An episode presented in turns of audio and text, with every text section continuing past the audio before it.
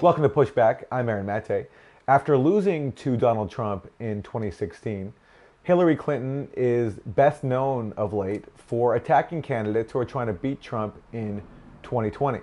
Most recently, Hillary Clinton attacked Bernie Sanders, saying that no one likes him, except, of course, for Democratic primary voters who are currently ranking him at the top of the polls.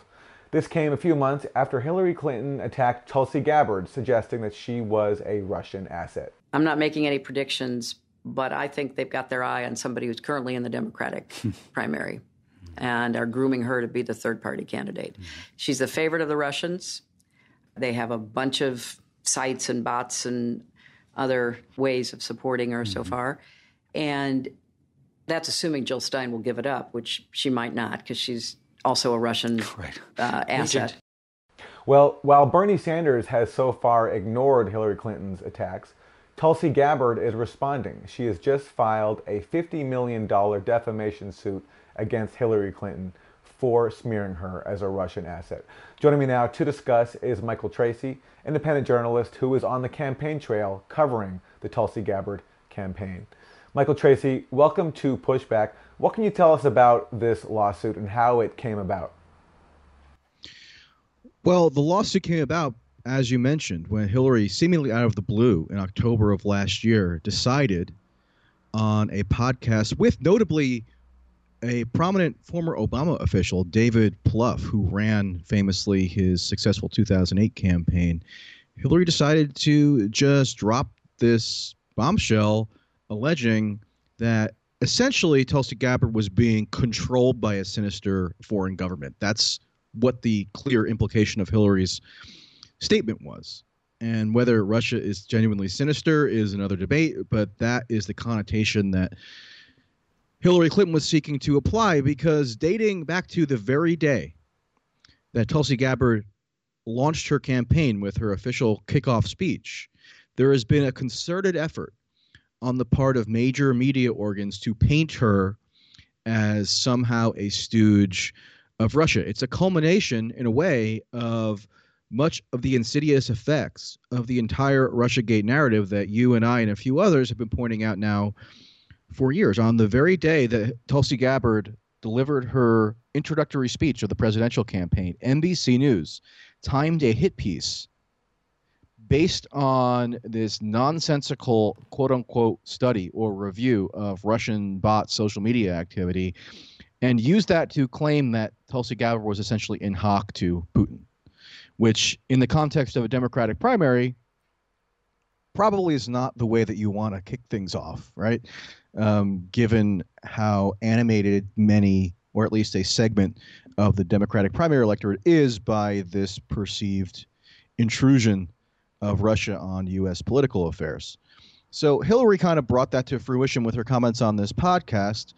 And Tulsi is now saying that she incurred losses as a result of it. And I think it's true that you do incur reputational losses when the party's pre- previous dem- uh, presidential nominee, former Secretary of State, one of the most high profile individuals in the country, decides to essentially slander you in this fashion. Now, if this actually goes to trial, which is a little in doubt. I mean, there is a political motive behind this lawsuit in a way because it emphasizes Tulsi's unique willingness to take on those who are attempting to destroy her, unlike arguably in a way Bernie, although they're obviously in different political positions, so that uh, the considerations to be taken into account differ.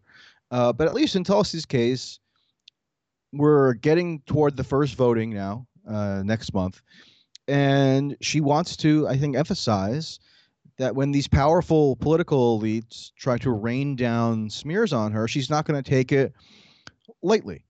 And it's especially notable in a way because, as you are well aware, Aaron, the media and political actors have for years been able to impugn the integrity of anybody who questions any aspect of the Russiagate narrative or now its sort of ugly stepsister, the impeachment narrative, as somehow being complicit with the evil deeds of the Kremlin. They've done that with impunity. So this is really one of the first major instances I can recall when somebody who has taken the brunt of some of these attacks says, "You know what? I'm not going to stand for it. I'm going to employ some tangible action here to oppose it. So, for anybody who has been maligned since 2016 as doing the bidding of Russia, it's refreshing in a way to see somebody actually stand up and put their money where their mouth is and say, this is not going to stand. Right. And you know, one thing that the lawsuit points out, the, the filing by Tulsi Gabbard's attorneys, uh, is that Tulsi Gabbard asked Hillary Clinton for an apology and a retraction, and that Tulsi Gabbard even contacted Hillary Clinton and asked her to uh, retract her smear of her as a, as a Russian asset, but that Hillary Clinton did not respond. So the notion that this lawsuit even comes from nowhere, which has been put forward by some people, that it's just a political stunt, is false because actually it's Tulsi Gabbard, you know, responding to the fact that she's given an opportunity to Hillary Clinton to retract an obvious ridiculous smear, but Hillary Clinton explicitly rejected that. She basically refused to respond to Tulsi Gabbard's request. That's right. And Tulsi Gabbard gave her now several months to retract the allegation. So, what do you do at that point? What other options do you have? There's a reason why the United States does have defamation law. Now, the standard is quite high. And as a political figure with a public profile, Tulsi Gabbard has to reach an even higher standard than, let's say, an ordinary person, quote unquote, would have to. But nonetheless, it's still sort of a statement unto itself that she would see through this attempt to highlight how insidious such attacks really are. And so, you know, again, for the the small group of us who have been inundated with these kinds of attacks for years, it, it it's a notable attempt to finally stand up and, and, and retaliate, in my judgment. Now, I saw others saying that because Hillary in the cl- podcast clip didn't utter Tulsi Gabbard's name, then that means it couldn't have been defamatory, even though everybody who listened to it immediately knew exactly who Hillary Clinton was talking about. And Hillary Clinton's spokesperson, Nick Merrill, subsequently confirmed that it was a reference to Tulsi, and he confirmed it in the most grotesque way by saying, "If the nesting doll fits." In other words, yes, that's who Hillary was talking about. And on top of that, David Plouffe. By the way, Michael, same podcast, Michael. Yeah, yeah. By yeah. the way, uh, Nick Nick Merrill added, "quote This is not some outlandish claim. This is reality." Unquote. Right. So, what is that if not an explicit confirmation that yes, Tulsi Gabbard was being referenced there? And then on top of that, if you needed any more proof, which you really don't, but we have some more in that David Plouffe, who hosted that podcast, in that same episode at the end said that, oh, I think some of the big news out of this discussion with Hillary Clinton is going to be that she is suggesting that there's this nefarious Russia Trump plot to boost Tulsi Gabbard to run a third party candidacy. So there we go. So let's talk a bit about uh, how 2016 plays into this because it's well known that Tulsi Gabbard is a prominent critic of Hillary Clinton's actual record when it comes to warmongering, destroying Libya with the Libya war, uh, pushing the proxy war in Syria that helped tear Syria apart. Tulsi Gabbard is probably the most, it is the most prominent critic of uh, regime change wars right now when it comes to people inside uh, the U.S. Congress. But talk to us a bit about what happened in 2016, where you know Tulsi Gabbard was being groomed as a future star of the party. She was held a high position inside the DNC. She was the vice chair, but she resigned uh, so she could endorse Bernie Sanders. And not just that, but I, if I remember right, she was even voicing alarm at the time that there was a bias against Bernie Sanders, which proved to be totally vindicated when the e- emails from the DNC showed exactly that.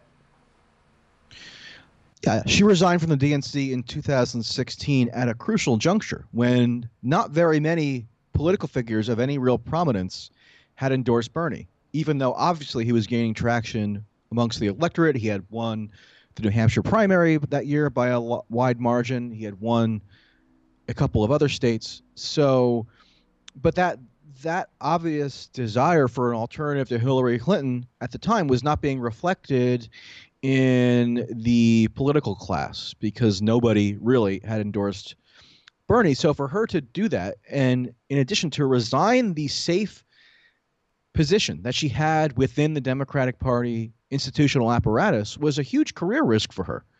She could have potentially gone on to say run for Senate, run for governor, or just garnered seniority in the House over time that would have allowed her to acquire additional influence in the party, and she gave it all up at a time when remember the mantra was we all have to now unite against Trump because he's such an existential threat, meaning it was almost seen as offensive and damaging that Bernie would continue to campaign under those circumstances. So that's the risk that Tulsi incurred by endorsing Bernie at that point. And she didn't just endorse him, she became one of his most prominent surrogates. And at the convention in July of that year, the Bernie campaign selected her to enter his name into nomination, which is the most high profile surrogate position that a campaign can give out. Um, so it makes perfect sense. If flash forwarding now four years later, Tulsi is the candidate who is again defending Bernie as he's under renewed attack. When the whole Elizabeth Warren episode flared up last year, when she essentially accused him of sexism by confiding a private communication, which was, by the way, or at least her own twist on a private communication, which I think was actually more sleazy than anything Hillary ever tried to pull off in 2016. Because at least when Hillary attacked Bernie, it was based on policies. Now, it was a, a distortion of the policies for the most part, but it wasn't this 11th hour revelation of a private conversation that was framed in the most harmful way possible. So Tulsi comes out and defends Bernie, right? And yet you still see a segment of Bernie supporters, at least online, although they've seemed to come around now, who view her with some measure of suspicion that I think is is misplaced. You know, in following her over the course of this campaign, I'm struck by how more incisive she's progressively gotten as the campaign has gone on, whether it's in the realm of foreign policy or domestic policy. Her insights uh, have been strengthened in terms of how they could potentially uh, accord with a broader critique of the kind that Bernie represents.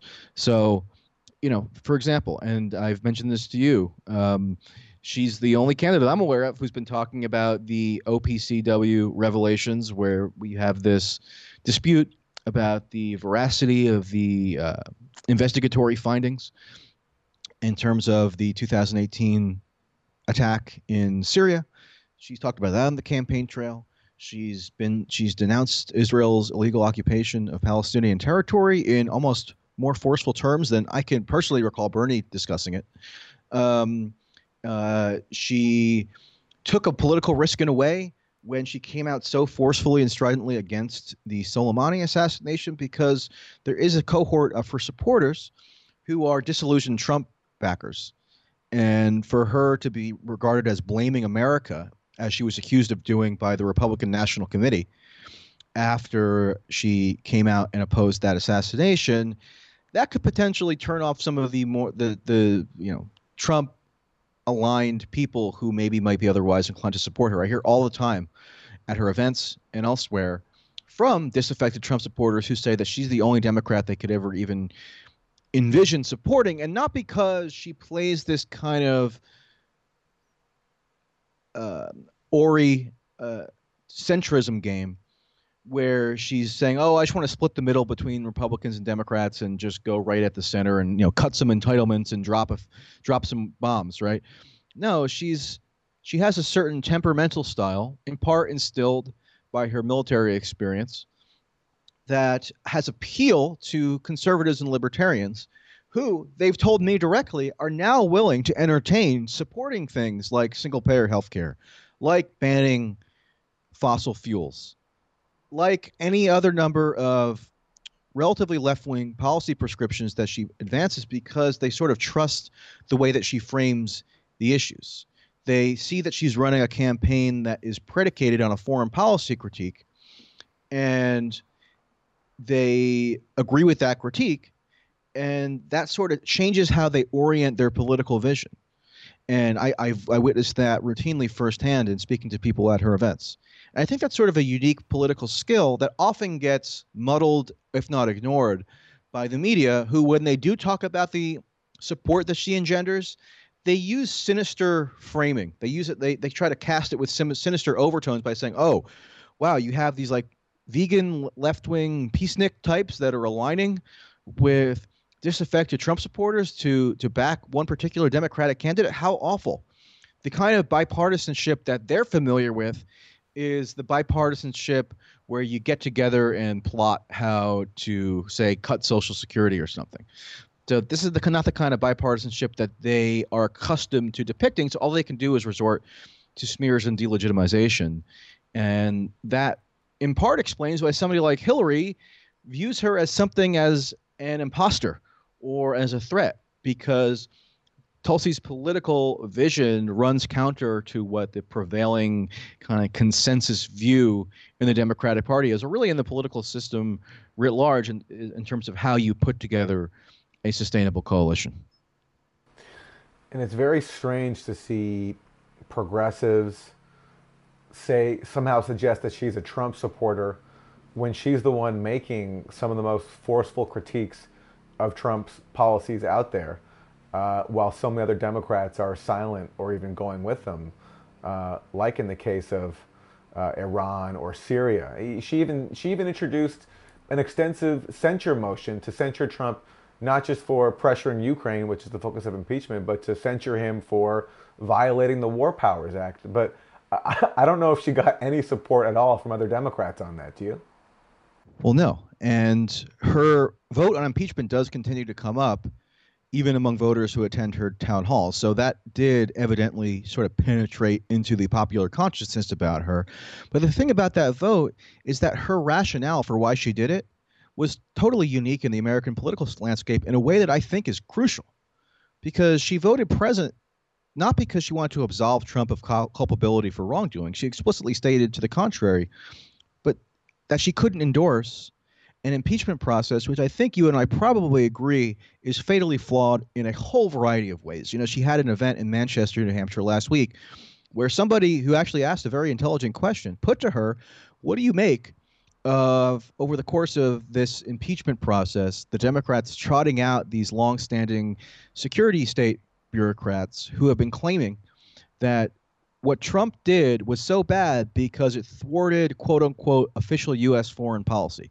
Even just today, just before we started recording, I've been sort of half listening to some of the impeachment trial, and you have the Democratic impeachment managers repeating the same line where Trump is worthy of removal from office because he didn't adhere to what's been called, I think, totally fallaciously official U.S. foreign policy. Whether you like it or not, the democratically elected president has a mandate to enact foreign policy as he sees fit in the context of the checks and balances of the American political system. if you don't like his conduct of foreign policy, you can vote him out. And that's essentially what Tulsi said. Not that she's supporting Trump's conduct of foreign policy. In fact, she stridently objects to it. But she's saying the right way to impose accountability for the misconduct of foreign policy is not to somehow exalt these security state officials who stick around for more or less their entire career across administrations and claim to be these non ideological actors when essentially what they're doing is advancing the interests of the bipartisan foreign policy establishment, and the military industrial complex. So that's who you're strengthening if you buy into this logic that's being propounded by the Democrats vis a vis impeachment. So I'm personally gratified that there's at least one person, right? Because Bernie hasn't challenged, unfortunately, in my estimation, although I can understand the logic or the political rationale for why he hasn't done so, he hasn't challenged any aspect of the Russiagate or impeachment matters. And Tulsi Gabbard, to the extent that she does have a platform, has used it in service of highlighting how damaging this is if we all just kind of mindlessly sit back and accept everything that's being force fed down our throats because we don't like Trump. Well, you cannot like Trump, but also not like these machinations on behalf of this national security state, which actually serves the purpose of further entrenching their power such that a future president now has to contend with a precedent with a C that says going against official U.S. foreign policy can get you impeached. What if Bernie tries to go against official U.S. foreign policy to do something like, gee, I don't know, remove sanctions against Iran, which Tulsi also advocates, or do any number of theoretical policy actions that you could imagine him might wanting to do that would face resistance from some of these permanent bureaucracy types.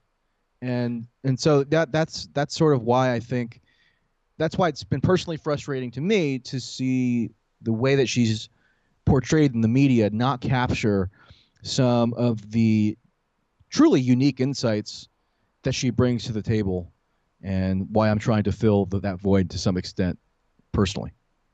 You know, you mentioned the Democrats' logic. Also, by their logic, Barack Obama was violating official U.S. policy and also a threat to national security because Adam Schiff said multiple times in his opening statement that Trump undermined our national security by briefly pausing some military assistance to Russia. And he said that we were sending that military, sorry, uh, some military assistance to Ukraine to fight Russia. And he said that we are sending that military assistance so that uh, they can fight Russia there so that we don't have to fight Russia here. So, by Schiff's own logic, uh, then Obama was undermining U.S. policy and was weakening national security and was making us vulnerable to Russian invasion because Barack Obama, not just for a couple of months like Trump, but throughout the end of his presidency for well over a year, Barack Obama refused Beltway pressure, including from some of the Democrats' own witnesses like Bill Taylor, to send that military assistance to Ukraine because he thought it would further inflame a proxy war and that the weapons might fall into the hands of far right neo Nazis, which is actually exactly what has happened under Trump. So the Democrats' logic is insane, and it's amazing that people who stand up to it from inside the Democratic Party, like Tulsi Gabbard, are deemed to be traitors. It's it's very bizarre. But let me ask you finally, uh, Michael, as we wrap, what do you think accounts for, explains, on the progressive side, this weird hostility towards Tulsi Gabbard? I totally get it if people have critiques of the specific policies that she has. I mean, I have a couple, but but by many people's account, she's been canceled. She's been uh, refused to be accepted even into consideration. Sort of joining hands with neoliberal centrists like Hillary Clinton. It's uh, I'm wondering what you think explains uh, what's going on there. Well, part of it is just a very simple and almost mind bendingly stupid explanation, which is that she has gone on conservative media, including Fox News.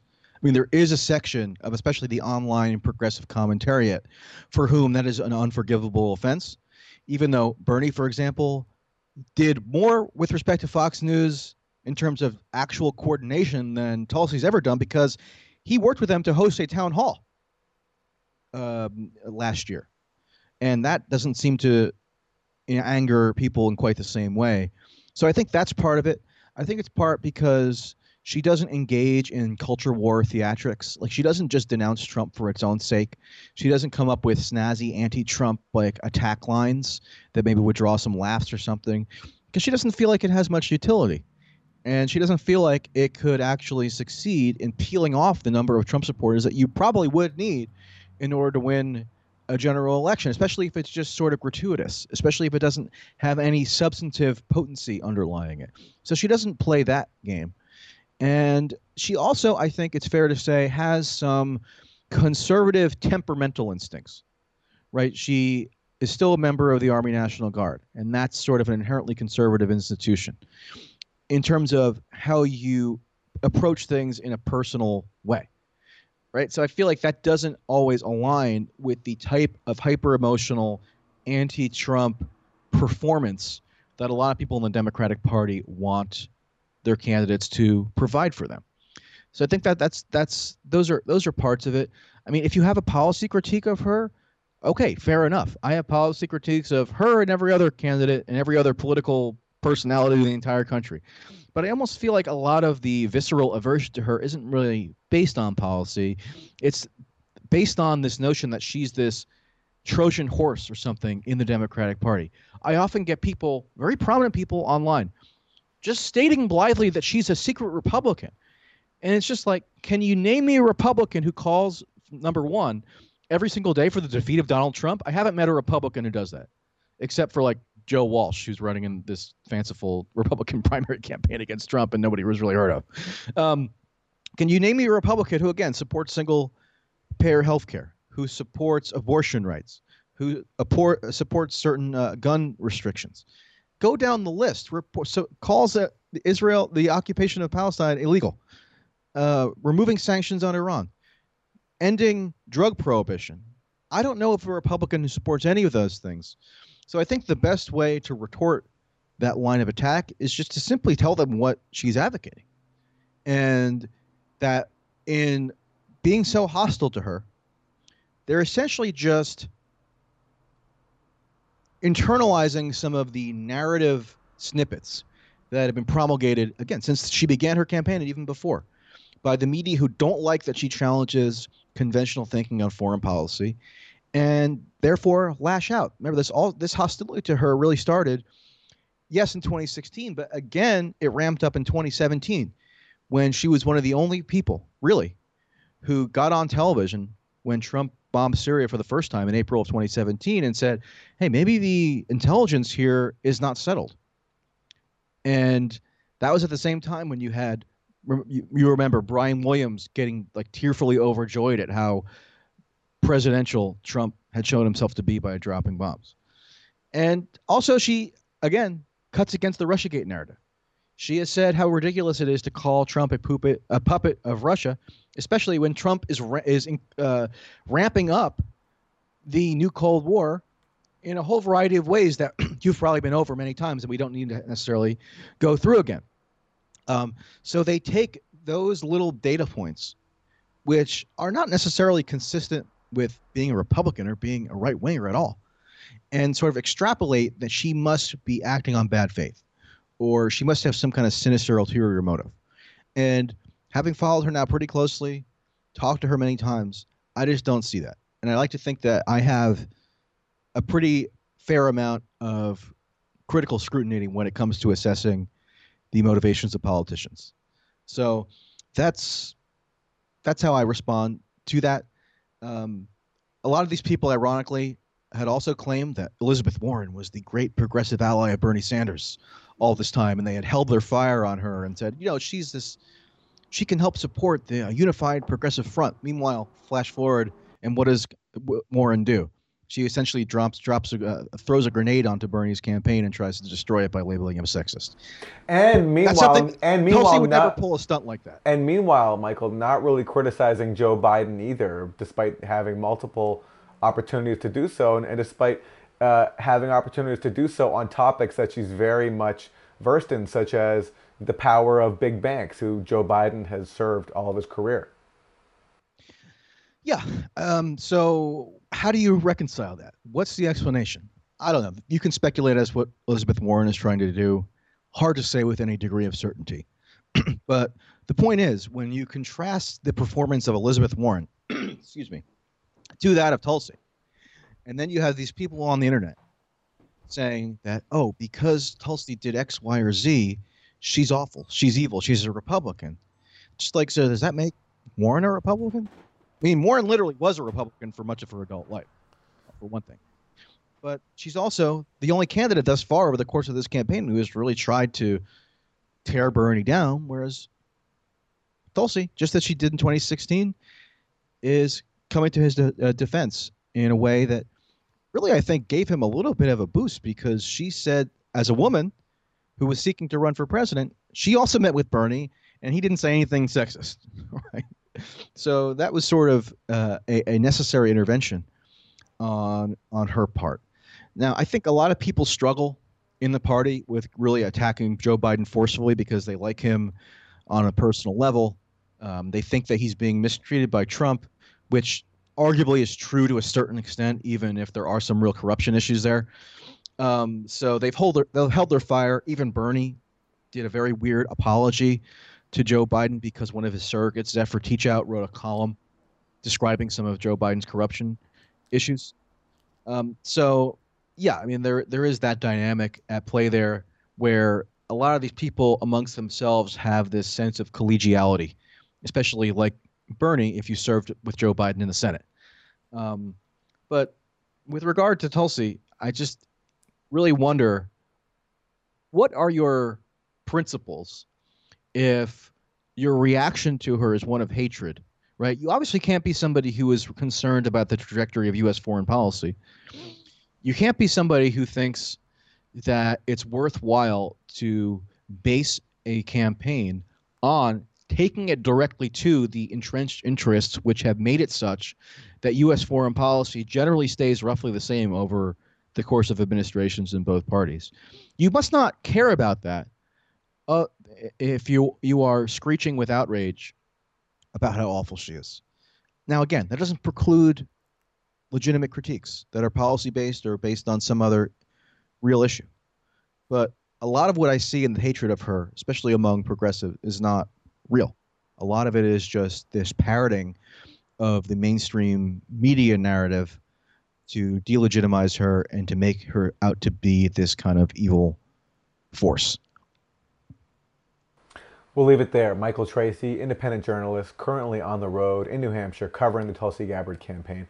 Thanks very much. All right. Thanks, Aaron.